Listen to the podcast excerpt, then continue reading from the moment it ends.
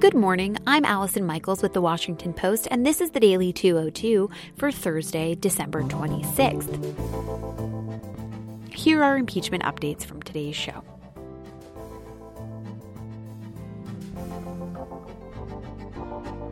Senator Lisa Murkowski, a key potential Republican swing vote, told an Anchorage TV station that she was disturbed by the Senate Majority Leader's statement last week that the verdict in President Trump's upcoming impeachment trial was already determined.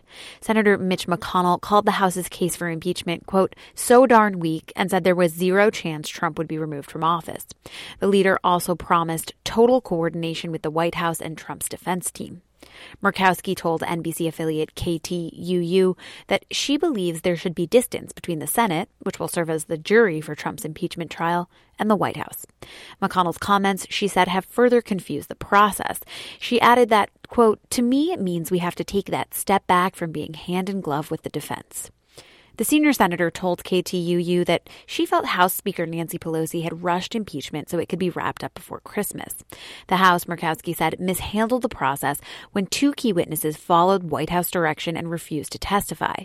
Acting White House Chief of Staff Mick Mulvaney ignored a subpoena, and former National Security Advisor John Bolton indicated he would fight a subpoena in court. Murkowski says the House should have taken the issue to the courts.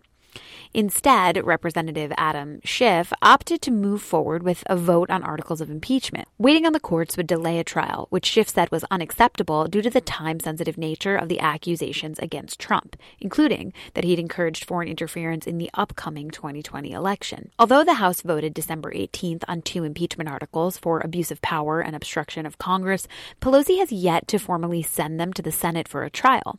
First, Pelosi said she wants to know, quote, what sort of trial the Senate will conduct. In a letter to colleagues Monday, Senate Minority Leader Chuck Schumer argued that documents withheld by the White House during the House impeachment process should be subpoenaed as part of the Senate trial. McConnell called the holdup absurd.